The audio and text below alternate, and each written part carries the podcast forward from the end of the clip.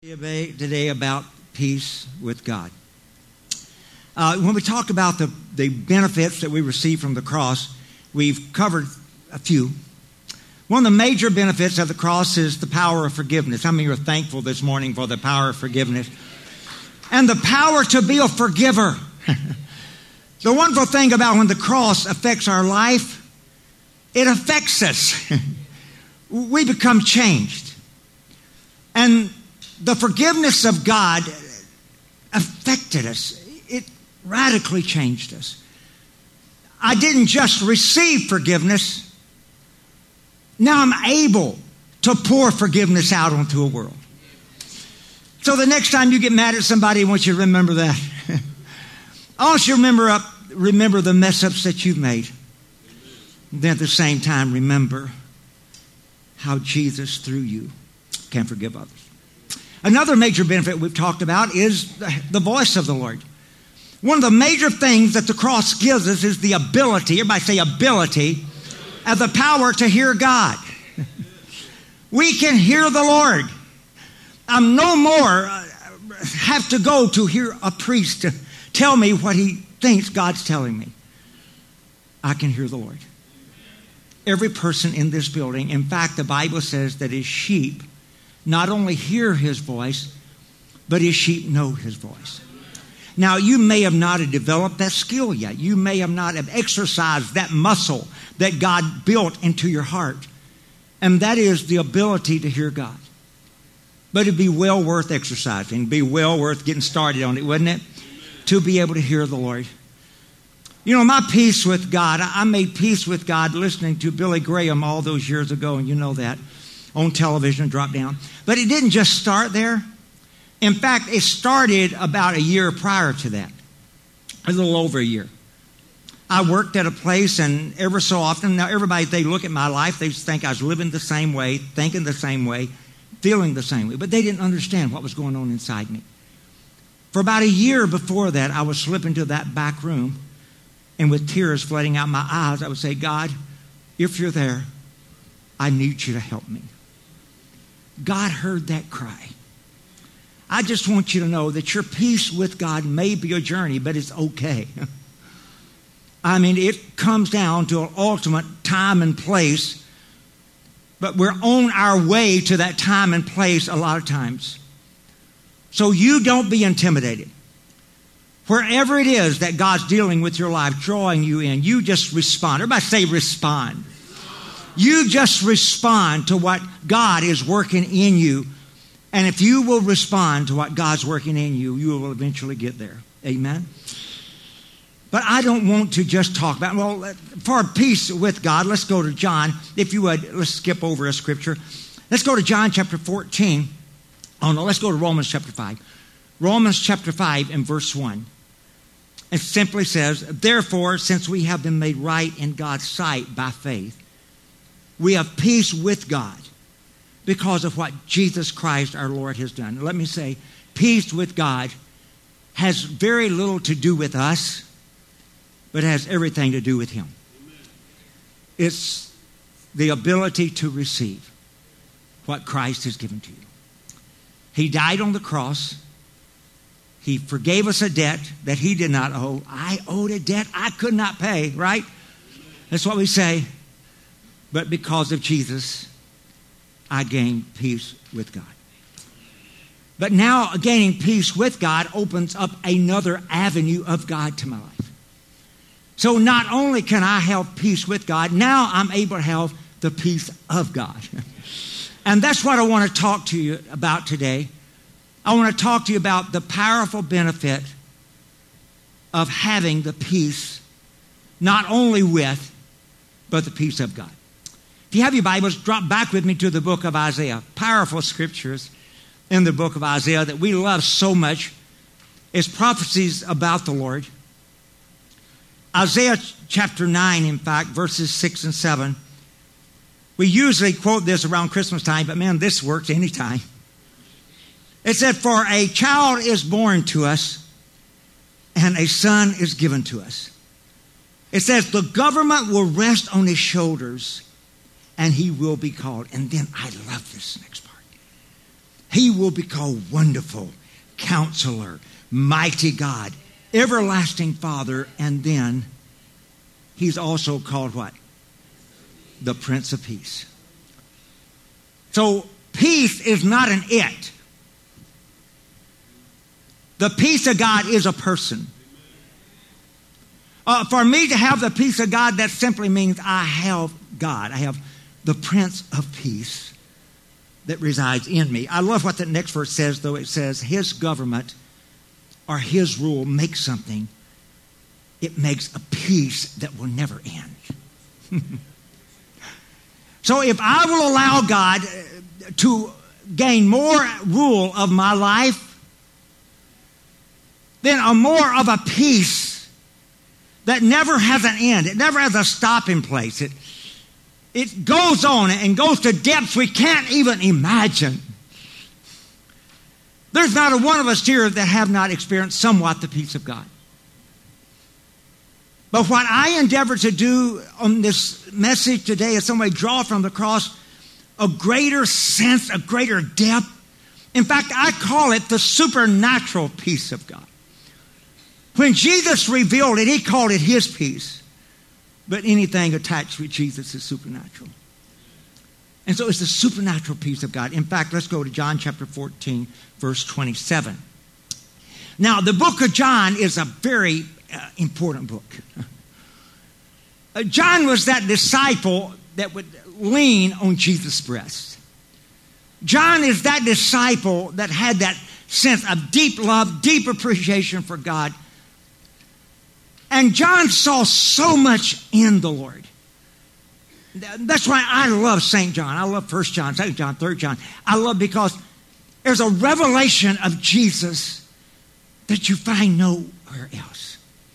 It's the revelation of a heart that is committed and dedicated and longing for the Lord. In fact, the book of St. John, the book of John that we're looking at, it's only 12 days in Jesus' life that's covered there. John saw so much in Jesus. He saw so much wonder, so much power, and so much glory, and so much intimacy in his relationship to where he only wrote about 12 days of Jesus' life out of all the days that he walked with Jesus. And then he concludes St. John with this. He concludes it with, If I wrote about all the things that he did, the world itself would not contain the books. Because John saw so much in the wonder of that person. In John chapter 14, verse 27, in fact, the whole, and let me say this if you can find one word in the book of John, it's important because he saw so much. If you find one verse in the book of John, wow, it's so important because he saw so much in Jesus. But when you find a chapter that's dedicated out of the few chapters that he wrote, then that subject is so important to you and I. In fact, there's a lifeline connected with it. That if I can take a hold to the lifeline that that chapter is speaking of, it will literally draw me, it will literally pull me, it will literally draw me into the heart of God. All right, verse 27, notice what it says. It says, Peace I leave with you. That's what Jesus said. Jesus said, Of the supernatural peace I'm leaving with you. My peace. But Jesus said, It's my peace. And Jesus qualifies it. It's not like the world peace. Most of the peace that we have as a believer, we classify peace and literally is based almost completely on what the world calls peace. But what Jesus is offering here is a much deeper, the ones that's associated with the cross, the power of the supernatural peace that God's talking about that, that comes out of the power of that cross is supernatural. It says, My peace I give to you. And then he says, Not as the world gives, do I give it to you. And then he tells us the secret of his peace. And the secret of peace with God is in the next part of that same little verse. He said, Let not your heart be troubled. Let me ask you something. What's troubling your heart? What's bothering you? What is keeping you from experiencing the supernatural peace that God offers? He said, Let not your heart be troubled. Don't let anything trouble you. Now, I was raised in a family that we were taught to worry very well. In fact, my family took pride in how much we could worry. because worrying said something. Worrying says, I care about you. We were taught that. That if you cared about somebody, man, you worried about what they were going through. I was raised in a family of expert worrywarts. but that's exactly opposite of what God said. The Lord said, if you're going to experience in my peace, you must have to learn to not worry. In fact, the peace that God has is in learning to trust me, learning to lean on me with whatever you're going through, and learning to trust in that supernatural trust. Amen? Now, the last part of that verse, like I said, qualifies it. It tells me how to get it, how to gain it, how to move into it, how I'm going to allow the peace of God. See, the world tells us that peace is absence of difficulty. And I'm going to tell you what, a lot of us live like that. A lot of us have peace when we can see the situation working out. When I can see things changing, when I can see problems beginning to dissolve, then all of a sudden there's a sense of that we call a sense of peace. But let me tell you, that's very worldly. In fact, that's that is peace that's totally come out of the mind. But the type of peace that Jesus is talking about is a type of peace that will hold you steady in the midst of the greatest, most howling storm that could ever come against you. I'm talking about something that can hold you steady, that can last past the storm, that can last past the difficulty, that can last past the attack, that can get you there into victory for the glory of God. He's talking about a supernatural peace. And let me tell you what peace is a forerunner. There's a few things that's vitally important in the Christian believer's life because they're forerunners of any miracle that you'll ever receive. Now, one forerunner is, is obvious, and that's the forerunner of faith. If I don't have faith, I'm not going to get it. If I can't believe God for it, I readily well, well to know I'm not going to receive it. Because if you're going to walk with God, you're going to walk by faith. It's the ability to trust God when you can't see it, when you can't hear it, when you can't feel it, but you know that God's given you an answer, given you a promise, and you hold steady on it. So it's so important to know that faith is a forerunner. Also, confession is a forerunner of a miracle. It must, I must be willing to declare the Word of God. As you declare the Word of God, you have the opportunity to have the first entrance of your miracle to planet Earth. When you pray, God the Father sends the answer from heaven. But one of the first physical evidences that it's hit planet Earth is when you declare that truth out your mouth. How important is you to declare the Word of God? How important is you to declare what God's doing for you? Isn't it time to quit confessing our problems and begin to confess the power of God that's moving our problems in our life? Without the forerunner of confession, you will never ever see receive miracles into somebody's got to birth it. Somebody's got to open their mouth and trust God, even to begin to look foolish. Somebody has to declare the word of God if you're going to receive it on planet Earth. Another forerunner of miracles in our life is joy. Oh, we, we usually try to place that aside. We operate with what we call a happiness that's dependent on happenings in our life. And we say when things are going well, I'm happy. When things are not going well, I'm sad. I want you to know that you're not moving in the power of the cross that God's given to you. Because if you're going to move in the power of the cross, you have to have a joy in the midst of difficulty. There is a joy. The Bible said joy and strength are synonymous. Joy has the power to reach into your situation and pull a miracle out of it. Joy has the, has the power.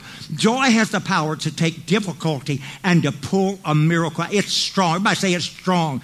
Joy is strong. So if I were determined to have joy, joy, somebody says, how can I have joy?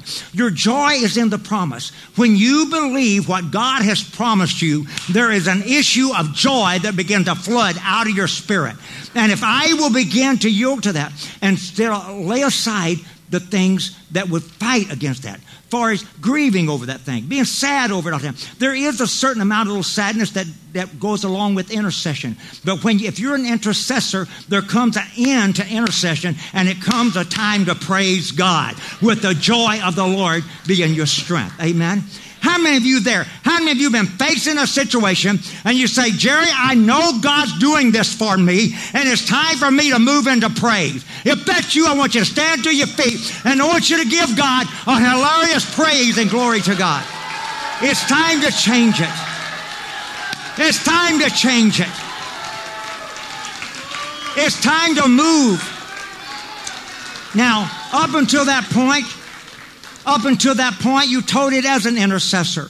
And there's, there's a certain amount where God is able literally to hear the words that will come out of the tears that will pour out of my eyes in intercession. But there comes a moment for that miracle to come to pass, God has to change it. It has to be changed from that point of intercession to the point of praise. I love, don't you love Psalms 149 where it says, Praise is the weapon that God gives us to defeat the forces of darkness. Praise is the weapon that God puts within our hand. Amen. So, so what we look at, the Bible says, let not your heart be troubled. The way that I'm going to have the peace of God is I'm going to begin to fight and wrestle. Everybody say fight and wrestle. That's my first point that I want to mention to you this morning. There is a fight to peace. Peace is a fight. Uh, let me read the Amplified very quickly, if I could. John 14. It says, Do not let your hearts be troubled. This is 14.1. Do not let your hearts be troubled, distressed, agitated. You believe in and adhere to and trust in and rely on God. Oh, that's a beautiful word, isn't it? Believe in, trust in, and rely on.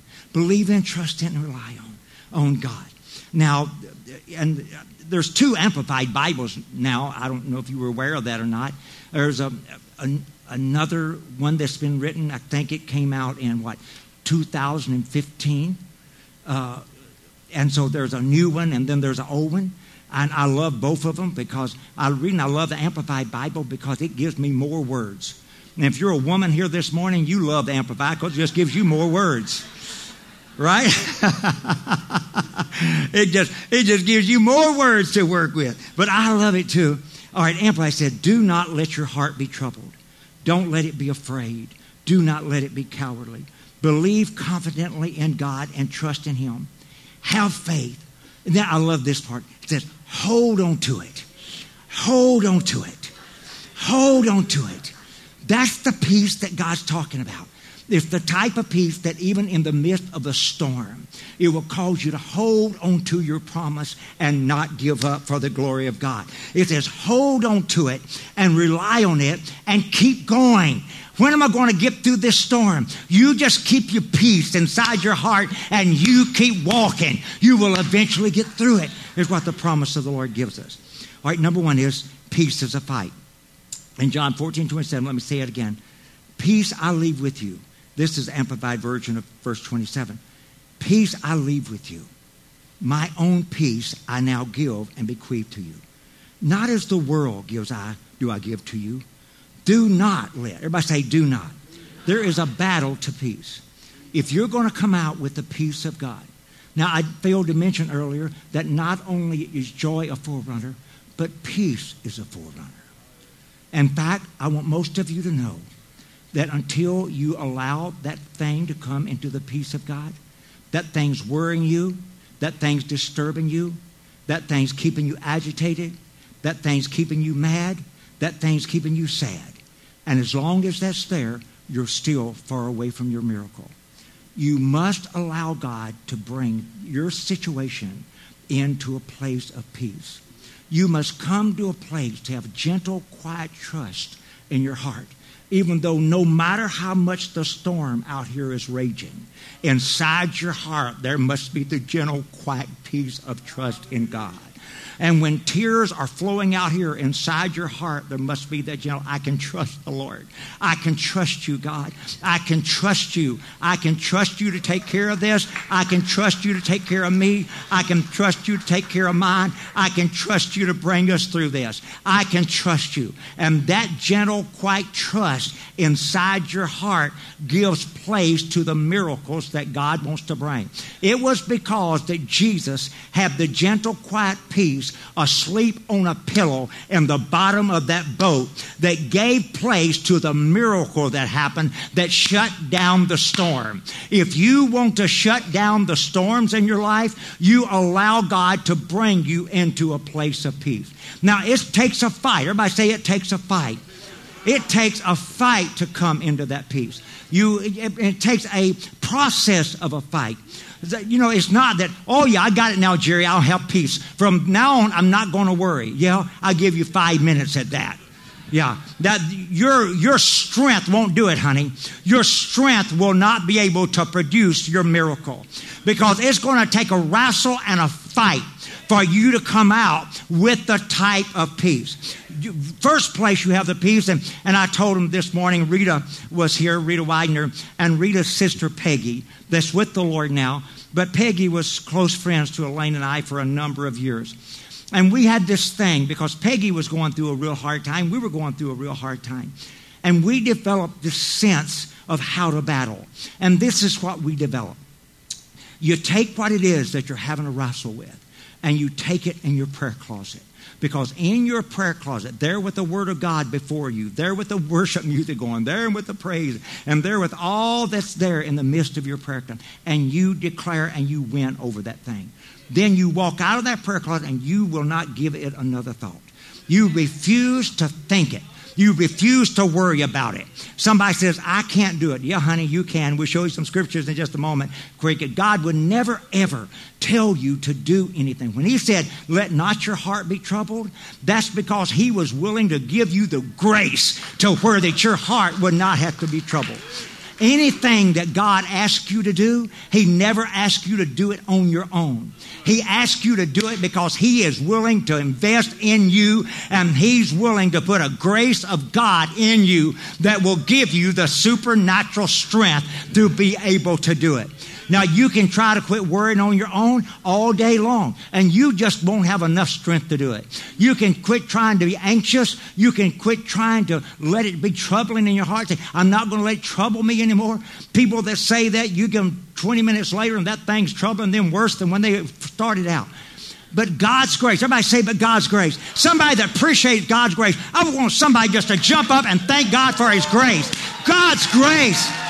God's grace, God's grace, God's grace, God's grace, God's grace. God's grace has the power and the ability to change each one of us. There is no excuse any longer for not being obedient to God because the same God that tells us and directs us what to do is the same God that will empower us to do it. If God said, Do not be troubled about this anymore, then God's ready to give you the grace not to be troubled about it anymore for the glory of God. Amen. Let's take a battle. And we learn, like I said with Peggy Elaine now, we learned years ago, you first win it five minutes before you can win it 24 hours a day. But then you, it's worth the battle. If you realize that I've got to have this peace before God is going to be able to do it, if peace is what it's going to take that's going to release my miracle, whatever it is I'm trusting God about, if it's going to take me getting the peace, then it must become willing for my fight. I must be willing to fight for it. Then you win it five minutes a day in your prayer closet. And you walk out of there and you refuse worry and anger, resentment, sorry, feeling sorry for yourself, whatever it is that's robbing you. Each one of us have one of those, and some of us have more than our share of those. Those enemies to our soul that come to us. But you fight till you win. And you'll have some days you'll do good, and you'll have some days you'll do bad. But the thing about it, you get up and fight another day, honey. Don't you lay down and quit. Because the peace of God has been given to us through the power of the cross. And if I'm willing to fight for it, I have to fight for it and I have to fight against other things. I must fight against that worry. I must fight against that doubt. I must fight against those things. And then I must begin to fight for what I do believe. And if I will begin to fight for what I believe, then God will grant an area of peace. Everybody say, peace is a fight. It's a fight. And Colossians chapter 3, verse 15, that's what it says. Uh, uh, chapter 3, verse 15, it says, let the peace of God. It says, let it. See, God knows that I have the power and I the ability. I have within me the power of God to let the peace of God rule my life. I have it. Everybody say, I have it. Each one of us have it. The devil tells, tells you that you've got to worry. God says the peace of God can rule your life if you will let it. Now, notice what this says. This is something I must do. You can't do it for me. But I'll tell you what, I can't do it for you either. I cannot make you let the peace of God rule your life. I want you to have peace. I'll pray for you to have peace. I'll encourage you to walk in peace. But when the rubber meets the road, it comes down to this. Either I want my miracle from God enough to fight whatever it takes for me to fight it unto where I can begin to let peace rule in my heart. Amen. Now, I love the wonderful way it says this in Colossians uh, 3.15. One verse said, it said, let, let the peace of God. Then verse 16, the next verse right behind it, let the word of Christ live. Let me tell you, you will never, ever let peace rule until you decide, decide to let the word of God live. The word of God is the very resource to where I battle back the doubt and the fears with. It's not a self help book. I can do it, I can do it, I can do it, I can do it, I can't do it, I can't do it, I can't do it. That's what you do. It's not that type of thing. It's the type where you're relying on the grace of God. You're relying on God's strength to turn that thing. And your confidence and your trust is in the Lord. Everybody say, My trust is in the Lord. So it says, if I will let peace rule and I'll let the word of Christ live. And then I love verse 17, the beginning of it. Verse 17 says, and whatever you do or say, you do it as a representative of the Lord. If you want to know how Jesus would be handling your situation, he would be doing two things he would be letting the peace of God rule that situation. And the next thing he would do, he would be letting the word of God dwell in him in a rich way. He would be speaking that word. If you're not willing to get that word inside you, you're not willing to win this thing. I've prayed with hundreds of people. During the 40 years I've been pastor, I've prayed with so many people. And during that great praying with people. People want me to do all their praying, and they don't want to do any re- reaching out or seeking. I'm here to tell you, honey, I can't do it for you. But if you will begin to let the peace of God rule in your heart, if you're willing to fight back that worry and fight back that doubt and fight back that unbelief, if you're willing to, to get a hold of God's word and get it into your heart, get you a sword in your hand that's strong enough to fight. Give, your, give yourself a sword, a double edged sword, that you can go after the enemy that's trying to go after you. Amen. So everybody say it's fight. Next thing that it does. Oh, let, let me show you about what happens to the person that refuses that responsibility. Let's say I refuse the responsibility to fight. And I choose to just give way, give way to my feeling, and I'll give way to that doubt, and I'll give way to this worry. I'll let this worry just worry me to death. I'll, I'll let it be bothering me. You know, you know, I won't. I'll let trouble bother me. Somebody just said right over here in this section. They just said, "I'm not that way." Yes, you are, honey. The devil's tried to twist you and warp you, but I'm telling you, Jesus can straighten you out if you will let him do it for the glory of God. God will do a great work. Now, the person that refuses the responsibility of covenant, what God's talking about in the power of His cross He's talking about the covenant. It's the New Testament. It's the covenant. that is in the blood of Jesus. But there is a responsibility that each one of us have when it comes in terms of that covenant. Now, it, you can look all the way back to the book of Deuteronomy and just, it's a classic words there. What happens to when God comes and offers this peace? And the peace of God, let me tell you, the peace of God rules you first inside. But, honey, if you'll continue to believe God, it won't be long to the peace of God to begin to rule that outside. And it won't be long then to the peace of God will begin to rule that situation and that circumstance that you're facing.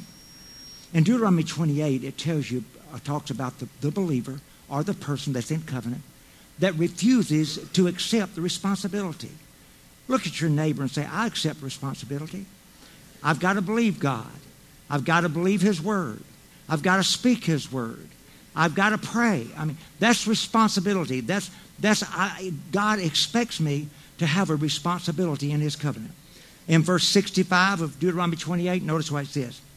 It says, There, can we bring that? Yeah, there we go. All right, there among those nations you will find no peace. God said, everywhere you live, you'll have no peace. You won't have peace, you won't have a place to rest. And that's what peace is. Peace is the very thing that God told Adam was to be his in that garden. And that's what, that's what is robbed out of our life. When I don't fight for the peace of God in my life, then what's going to happen? I've ended the rest. Life is going to become worrisome to my life. You Notice what it says. Our place to rest, and the Lord will cause your heart to tremble, your eyesight to fail, and your soul to despair.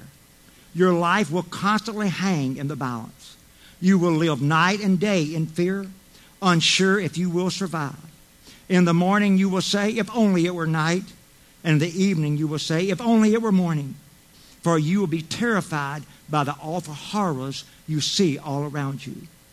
Then the Lord will send you back to Egypt in ships to a destination I promised you that you would never see again. I'm just here to tell you this is not the will of the Lord. It's not the will of God for your life to be in bondage. It's not the will of God for you to stay in that hurt position. It's not the will of God. It's not the will of God for you to stay in that place of wounded, woundedness. It's not the will of the Lord.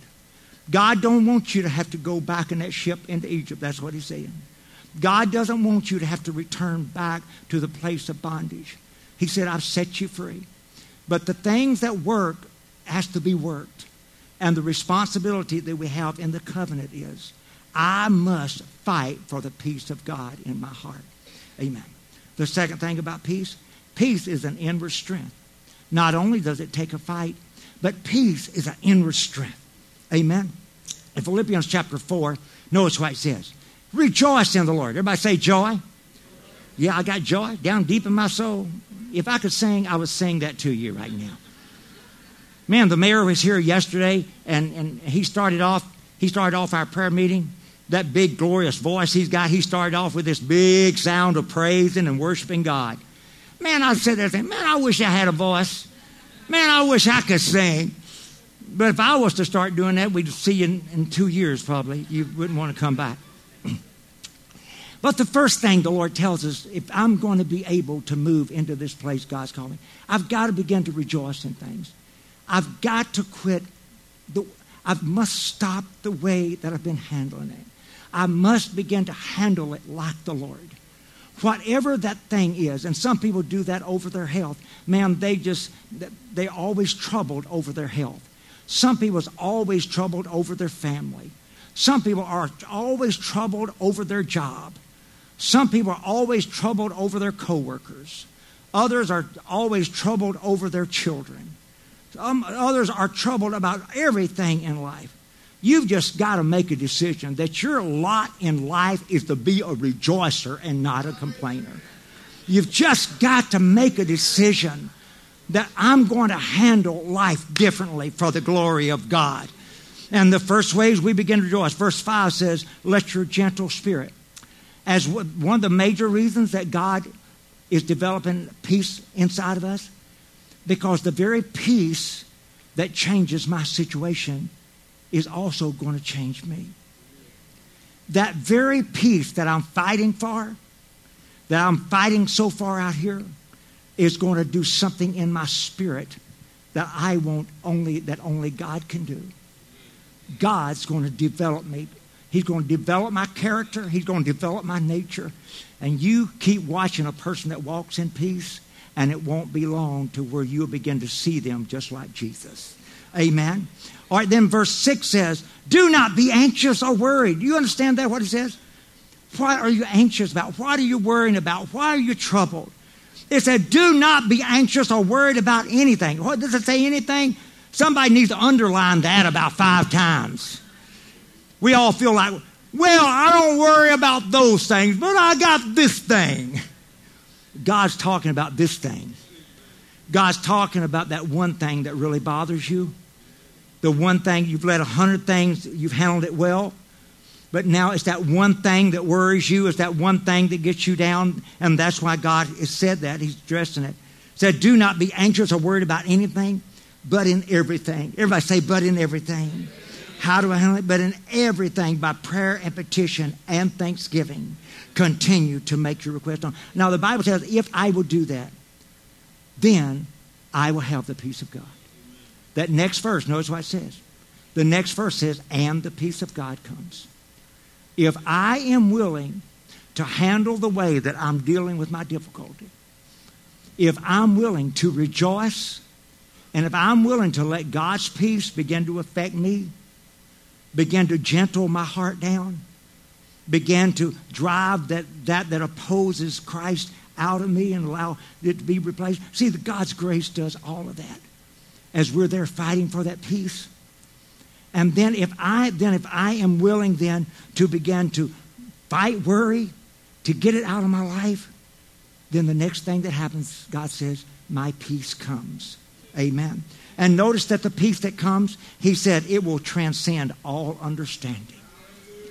When the world, when the world's out there trying to offer us a fake kind of peace, a kind of peace that only is only there when things are going good, God's offering you a supernatural peace that will be there no matter what is happening, no matter what storm is raging. God's offering us a supernatural, Holy Ghost powered peace that's able to settle out any storm. Amen. And then they said the peace of God. Notice what it does too. And brings us to the next one. It stands guard over our hearts and minds. God grants us a peace. If I'm willing to rejoice, instead of complaining. If I am willing to allow that peace to be developed inside me, and if I'm willing to fight worry, God says, I will receive a peace that will guard my heart and mind. It will put a guard, a shield, it'll put it around my heart and mind. Uh, don't you love the book of Philippians? You know, we, we, we use this to say a lot of things. And I believe you can. I believe there is no end to the Word of God. Somebody's always said about me, said, Man, you use so many versions. Aren't you scared you'll get wrong? I don't think you can go too deep for God's Word. I, I, you, I think the deeper you dig, the deeper you find it is. I think if you can find five words to describe him, then there's ten words out there that describe him. I believe there's 20. I, I mean, I just, I just believe God is so big, don't you? I just believe that God is so big. But sometimes it helps to go back and see what they're really addressing. We go back and you know what I was talking about this peace that we've been talking about in the book of Philippians. You know what? The, you know what? Just a few verses after that says, I can do all things through Christ. Because you know what? Because God knows for these for these things to happen for us, it's going to take some storms. God knows it's going to take. You're not going to get the best of God and the devil just lay down and play dead. He hates you. And he, if you've been called to do something wonderful, if you've been called to do something great, I guarantee you, you're going to have to do it fighting the devil all the way for the glory of God. And so you just got to know that. Some people's peace is the absence of difficulty. Man, that's dead. That's not peace. There's only one. That's dead. You have to be dead for that to be. That's not what God's talking about.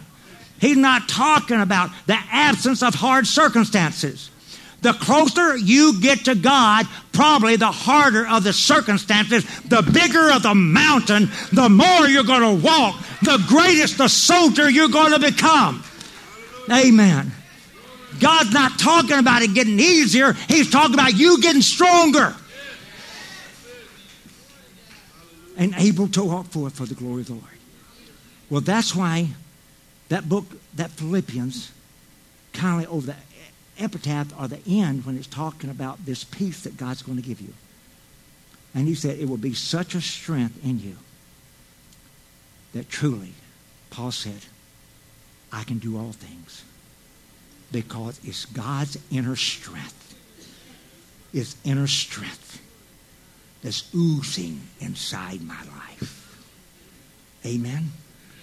And just in case you, you think you don't think it applies to that, you know, Paul's not addressing here, I can, Larry, I'll pick you. I can do all things. All right? Or if Andy was here, I'd be saying, or. Really, what he's talking about? He's talking about the beatings he went through. He's talking about the scourgings that he went. You know when it says that they beat Paul with rods. You know what that means? The way they beat, what that was, beating with rods, they would take his feet and they would turn his feet up to the soldier with a huge rod. He would take that rod and he would beat on the bottom of his feet until every bone in his foot was broken. They would burn him, leave him for dead walk away. But do you know who talked about peace more than any other writer of the New Testament? Paul. It was the one that went through the most storms. And right here in the midst of all that was going on in Paul's life, he says, the way I handled it I had a supernatural peace from God. And that peace kept me rejoicing in the hardest of circumstances. And that peace made me gentle when everybody else was trying to make me hard. And that peace kept me going into God's Word consistently drawing promises that would cause me to live another day. Yes, he said, I can do all things. The devil can't make it bad enough He cannot raise up enough against me to make me stop. I'm on a mission from God and I've got a mission to fulfill for the glory of His God. So go ahead, beat me, break every bone in my feet, then demand me to walk. Beat my back, place me in the prison dungeon, and forget about me. Because I can do all things through Christ, who issues, oozes, oozes his strength into my life. The supernatural peace of God. Well, we're going to go ahead and talk about the peace of God tonight. But today it's a place that we stop. I don't know about you, but when I lay my life up beside any kind of comparison to Jesus, or if I lay my life up to any kind of comparison to Paul, my issues really don't seem much like an issue. But they taught me walking through such hard, difficult times. Taught us how that God wanted us to walk through our hard times. In the bottom of the boat, asleep on a pillow, while the storm rages all around. Thou not, Master? Don't you care that we're dying? Don't you care? Where's your faith? Where's your faith?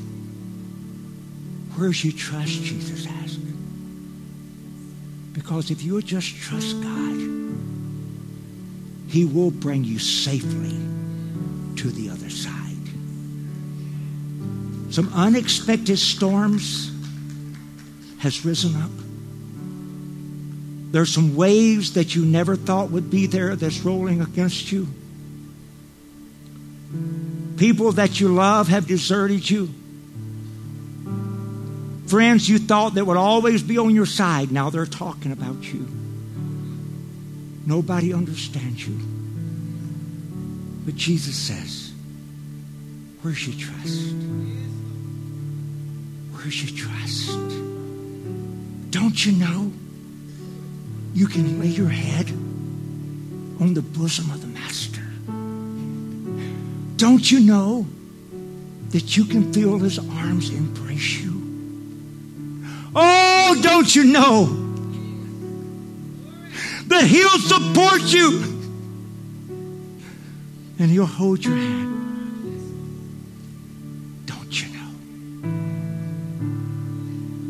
Don't you know you'll never walk through anything that he won't offer his hand to you? And never ask you to lead the way. He'll say, Come on, my son, walk with me. I love that scripture. How many times, how much peace it brings. I'll hold your hand, Jerry, saying unto you, Fear not, I am here to help you. It'll cause you to be able to lay down in the midst of that lion's den and sleep all night. It will allow you to trust God when the doctor's bad report is coming. It will cause you to trust God when no one wants you in their life anymore. It will cause you to trust God when your finances are falling and there's no way to pay the bills. It'll cause you to trust God when everyone's going away and no one is seeming to come your way. But you will trust God. And the Bible calls that peace. And in the midst of that peace, even though the storm is raging, God will hold you dear, honey, and He'll bring you through for the glory of God.